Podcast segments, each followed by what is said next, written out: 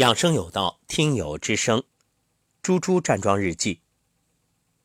二零二零年一月二十一号早上的八点二十分，老师早上好。老妈真是个好学生，每天醒来都躺床上认真揉腹。今天站桩，明显老妈的眼泪和鼻涕少了。老妈的手一直是冰凉的，无论怎么搓也不会热。告诉老妈慢慢来，正确的事情只要坚持，激发身体自愈力。康复终有时。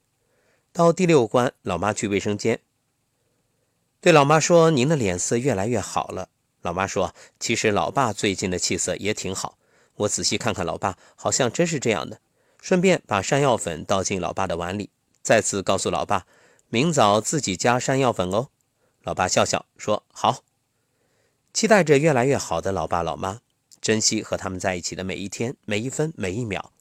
感谢老师好心情，朱朱老师字里行间所流露的这份浓浓的亲情，让人心生喜悦。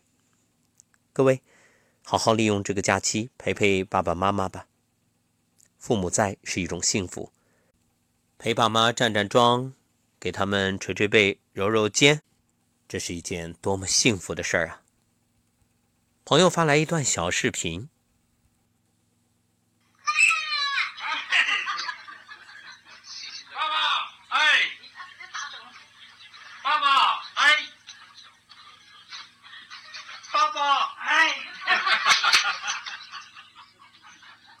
只是这样听，各位可能不明就里。我来描述一下，视频是这样的：一个小男孩站在床上，喊了一声“爸爸”，然后戴着眼镜的爸爸出现了，这是一个中年人。接着，扶着儿子的中年人也喊了一声“爸爸”，画面当中又出现了一位看上去比较年轻的长者，这当然是。这男孩爸爸的爸爸，也就是小男孩的爷爷，然后他也喊了一声“爸爸”。那接着一位老年人出现了，不过精神非常好。这位老年人呢，又喊了一声“爸爸”。画面里又出现了一位老人，虽然上身佝偻着，但精神矍铄。这才是最牛的炫富。不看车，不看房，只愿全家都安康。一声喊，一声亲，有爱才能有希望。五代人，四声爸，声声让人暖洋洋。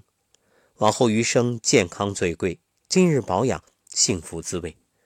我忽然想到了那个摇摇车，就是很多商场门口会摆的，投币就能摇。里面不是有爸爸的爸爸叫爷爷。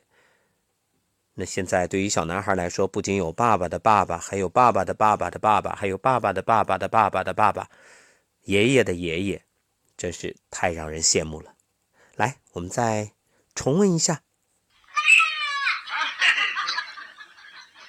爸爸，哎，爸爸，哎，爸爸，哎。